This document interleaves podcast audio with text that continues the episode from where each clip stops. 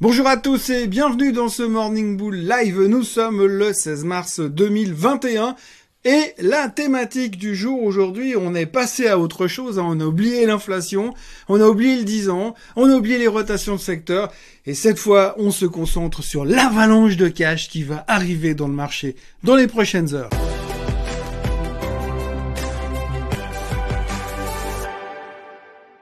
Alors effectivement, le stimulus est en marche et comme il est en marche, il y a beaucoup beaucoup d'argent qui vont arriver dans les comptes des Américains dans les heures qui viennent. On parle d'une grosse partie qui devrait arriver d'ici mercredi matin et les experts nous disent déjà que normalement, eh bien, cette arrivée massive de cash devrait être immédiatement euh, transférée dans les marchés boursiers puisqu'effectivement, oui, qu'est-ce que vous voulez réellement faire avec 1400 balles, 1400 dollars de cash si ce n'est aller courir acheter un iPhone?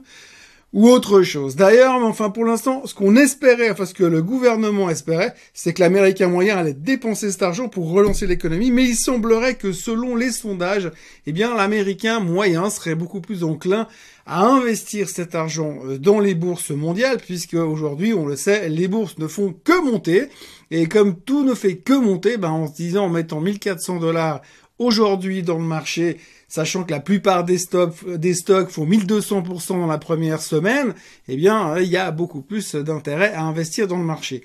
Alors évidemment, j'ironise, mais quelque part, c'est un petit peu la réalité qui frappe à notre porte. Et effectivement, il va y avoir probablement un certain afflux de cash. On parle de 3 milliards de cash qui devraient rentrer dans les actions. On parle de 40 milliards qui pourraient se déplacer directement dans Bitcoin. Donc on voit vraiment que c'est la thématique du moment.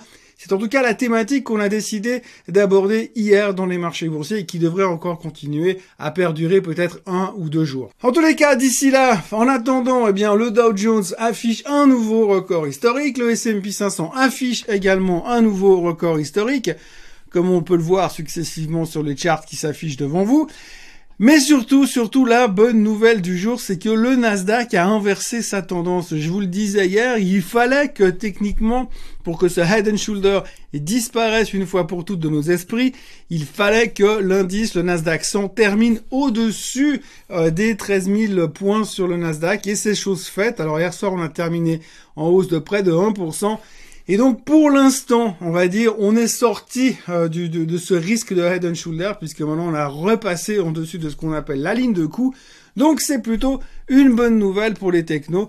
D'ailleurs, on sentait un regain d'intérêt sur un peu tout le secteur de nouveau hier. Donc, rotation de secteur ou pas, je ne sais pas. Mais en tous les cas, opportunité d'achat, certainement. Les gens sont revenus, en tout cas, faire un petit peu de shopping sur euh, les thématiques hyper sexy de la technologie actuelle. Après, on peut parler brièvement de l'Europe qui hésitait hier pour la première fois depuis un moment. Là, on parlait plus de rotation de secteur, on parlait plus de value stock. Donc euh, l'Europe a été un petit peu délaissée, mais surtout l'Europe a été un peu délaissée parce que vous l'avez vu, ben, on est en train de suspendre le vaccin AstraZeneca, partout en Europe, et puis on reparle de confinement surtout partout en Europe, et donc euh, il y a cette espèce de stress latent qui revient un an après les premières euh, les premières mesures prises contre le Covid. On est toujours au même stade plus ou moins, et l'Europe commence à en avoir non seulement un peu marre, mais en plus est à nouveau stressée de devoir euh, quasiment tout refermer. Donc il y a un nouveau stress qui vient de se mettre dessus, donc petite hésitation en Europe pour l'instant. Il y a un truc que je dois absolument aborder comme sujet aujourd'hui, c'est Tesla. Alors Tesla est bien remonté depuis euh, les fonds du trou l'autre jour, comme vous le voyez sur le graphique. Mais alors aujourd'hui, ils nous ont fait un truc alors, euh, j'ai beaucoup de respect pour euh, le côté visionnaire de Monsieur Elon Musk euh, et tout ce qu'il a développé, vu et anticipé ces dernières années. Mais là, alors, ils viennent de faire un truc, j'avoue que je ne comprends pas. Ils se sont officiellement, mais je dis bien officiellement, Tesla a communiqué que dorénavant, Monsieur Elon Musk restait bien sûr CEO de la compagnie, mais il serait nommé Techno King de chez Tesla. Donc, il s'est attribué un nouveau titre, Techno King. Et puis son CFO, euh, Zach Kirkhorn, c'est, alors lui sera nommé, il restera CFO bien sûr, hein, Chief Financial Officer, mais en plus il sera nommé Master of Coins.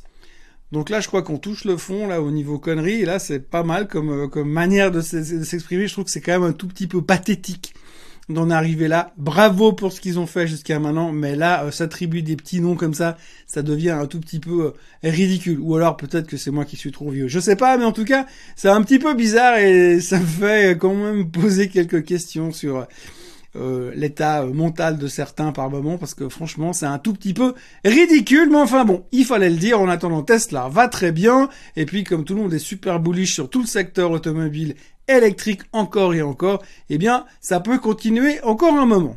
Autrement, eh bien, on peut aussi parler des SPAC. Hein. On a eu beaucoup de, bruit ces derniers jours sur les SPAC. On semble-t-il que le niveau de short est en train d'augmenter massivement sur le secteur.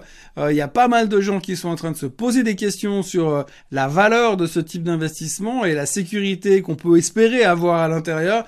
Et c'est vrai qu'il y a plusieurs euh, euh, société de recherche, entre autres comme Hindenburg la semaine dernière, euh, hier, qui est arrivé en disant que sur certains SPAC, il y avait des valeurs qu'il fallait vraiment shorter parce qu'on était en train de surévaluer quelque chose et certains vont même jusqu'à dire aujourd'hui dans certains médias financiers qu'on se rapproche de ce qui était assez proche de la bulle Internet de l'époque. Donc méfiance quand même un tout petit peu au niveau des SPAC, enfin de tous les SPAC.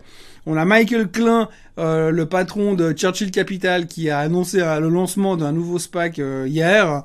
Alors Churchill Capital, c'est ceux qui détiennent Lucid, hein. et donc ils ont annoncé un SPAC euh, où ils ont ils lèvent un milliard, mais ils savent pas trop ce qu'ils vont faire. Et ils le disent. En fait, ils demandent un milliard aux investisseurs et ils disent on sait pas encore ce qu'on va en faire, mais on va faire des investissements avec.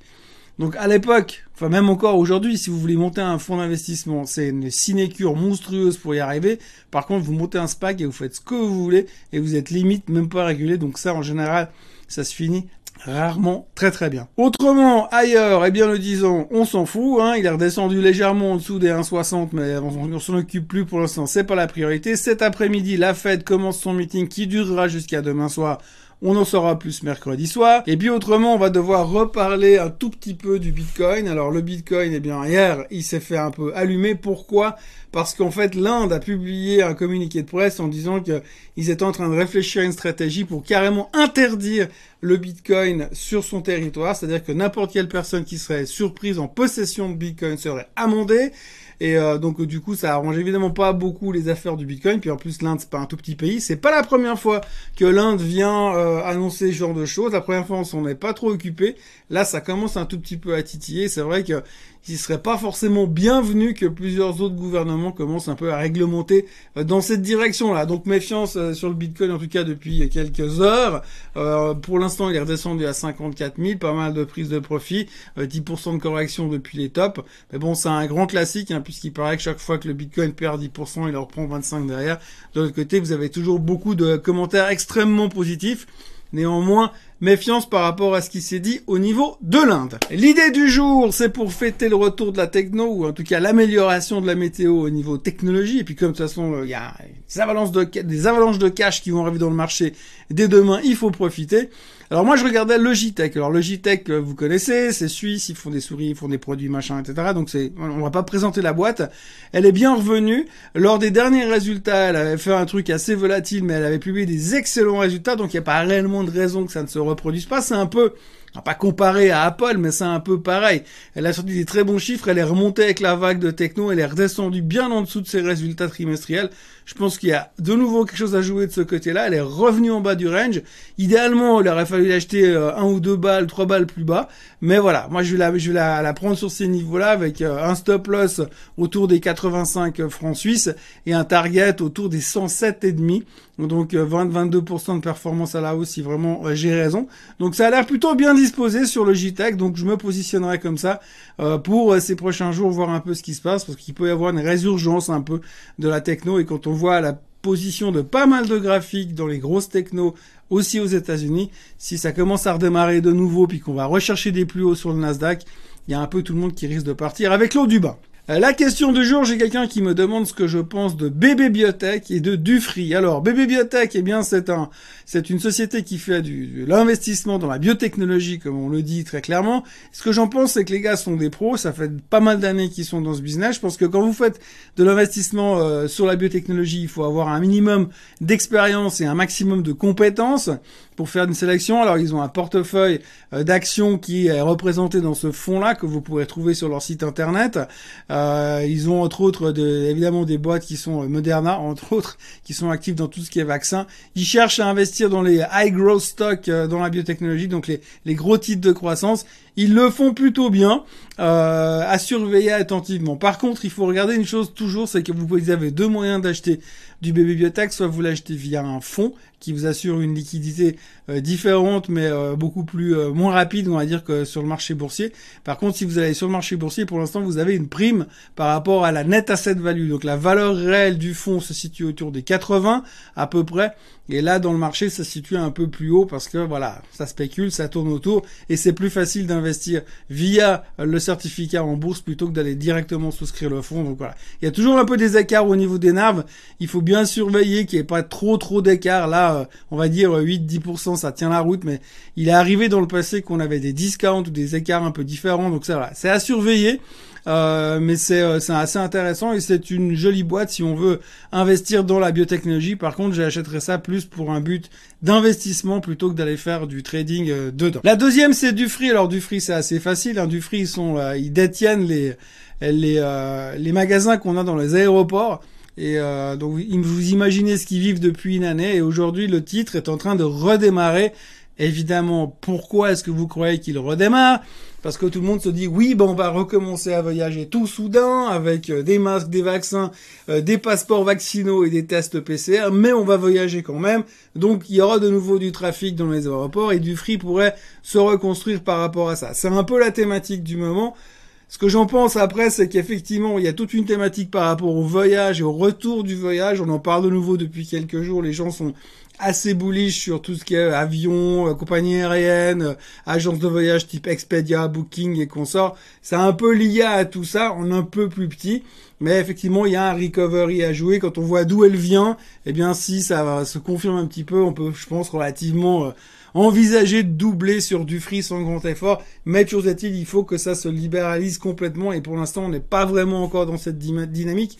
Moi, on vient de m'annuler euh, mes billets d'avion pour dans, dans, un mois et demi pour partir euh, en Écosse. Donc comme quoi, c'est pas encore tout complètement réglé. Donc voilà, du free, c'est vraiment axé sur le voyage euh, en avion, puisqu'ils sont basés que dans les aéroports. donc voilà, c'est ce que les gens sont en train de jouer. D'un point de vue technique, ça veut pas dire grand-chose, mais là, on a l'impression qu'elle est prête à accélérer à la hausse.